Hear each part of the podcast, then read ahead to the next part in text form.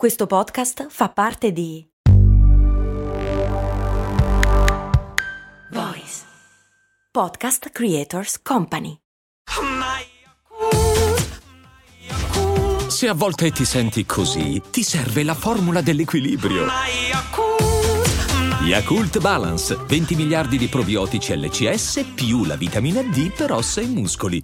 So che dovrei fare attività fisica, so che mi farebbe bene, se non lo faccio però vivo bene lo stesso, lo so è importante, ma si può anche non fare. Lo so, dovrei lavorare meno, anzi meglio, dovrei essere più presente con la mia famiglia, fermarmi un attimo per organizzare meglio il mio lavoro, ma è così, non posso farci nulla. E senza accorgercene andiamo in burnout. Cosa stiamo lasciando sul tavolo? A cosa stiamo rinunciando? Lo vediamo oggi, in questa puntata. Ciao, sono Stefania, Productivity Coach e founder di Simple Tiny Shifts, il metodo dei piccoli semplici cambiamenti per smettere di procrastinare. Ti do il benvenuto al mio podcast, Valorizza il tuo tempo.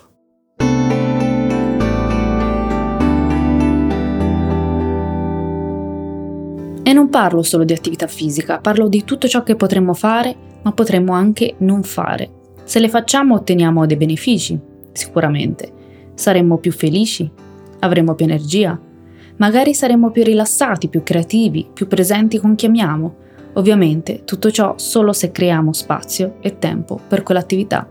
Se non la facciamo va bene lo stesso, nel senso che si va avanti lo stesso, tra virgolette. Magari siamo più stressati, meno soddisfatti, abbiamo meno energia, però in qualche modo si fa. Si fa come si è sempre fatto. Praticamente è come lasciare sul tavolo tante opportunità e non sfruttarle solo perché non facciamo quel passo, quel piccolo ma importante passo di cogliere i benefici nascosti. In economia questo concetto viene definito come il costo dell'opportunità. Gli economisti pensano in termini di costo-opportunità per misurare ciò a cui si rinuncia scegliendo un'alternativa piuttosto che un'altra. Si calcola sommando il valore dei vantaggi a cui si rinuncia a seguito di una scelta. Ad esempio, se lasci il tuo lavoro per avviare un'azienda o un'organizzazione no profit, il tuo costo opportunità sarebbe lo stipendio a cui hai rinunciato. Aiuta anche a spiegare perché così tante persone trovano difficile apportare cambiamenti nelle loro carriere. Quando il costo dell'opportunità è alto, un giorno puoi svegliarti e ritrovarti in un lavoro che non ami più, o forse che non hai mai amato.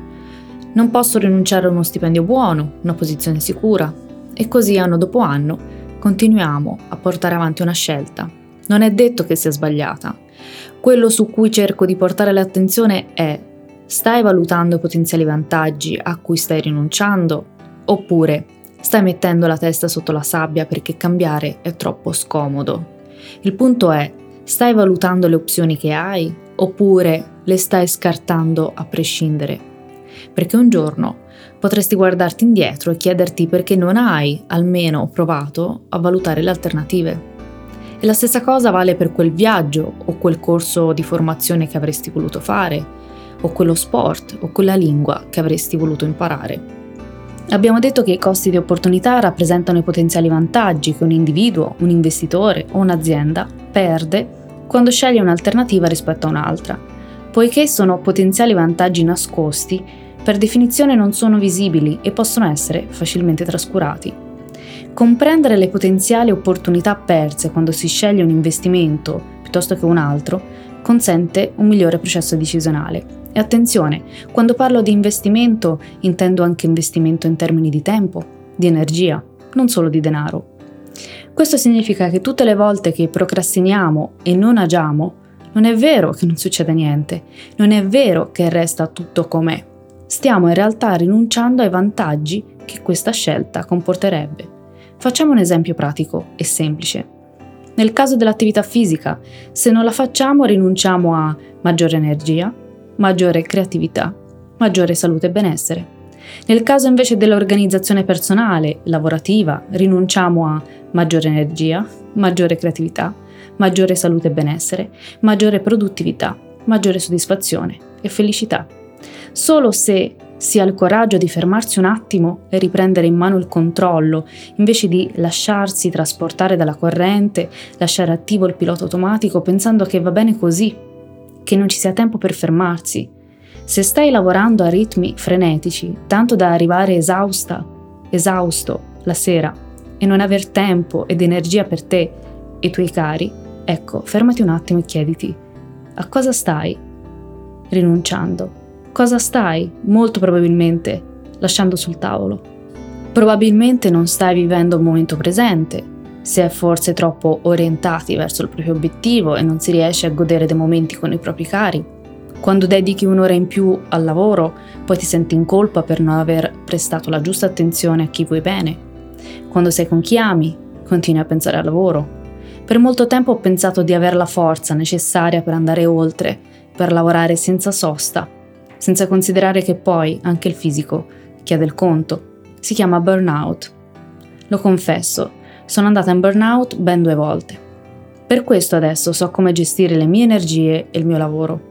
In più, ti assicuro che quando sei in modalità lavoro, lavoro, lavoro, anche se credi di essere produttiva o produttivo, in realtà non lo sei. È una profezia che si autoavvera. Se non ristabilisci armonia tra le varie aree della vita, avrai meno energie, il lavoro senza di te molto probabilmente si bloccherà e la frustrazione al lavoro influenzerà tutti gli ambiti della tua vita. Qualunque sia il cambiamento che vorresti nella tua vita, qualunque sia il passo che sai dovresti fare, chiediti qual è la posta in gioco se resto dove sono.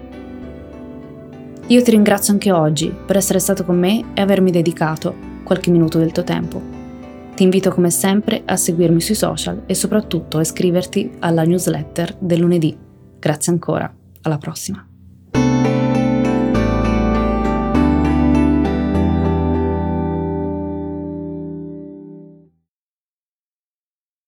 Sandra, and I'm just the professional your small business was looking for. But you didn't hire me because you didn't use LinkedIn jobs. LinkedIn has professionals you can't find anywhere else, including those who aren't actively looking for a new job but might be open to the perfect role, like me. In a given month, over 70% of LinkedIn users don't visit other leading job sites. So if you're not looking on LinkedIn, you'll miss out on great candidates like Sandra. Start hiring professionals like a professional. Post your free job on linkedin.com/achieve today.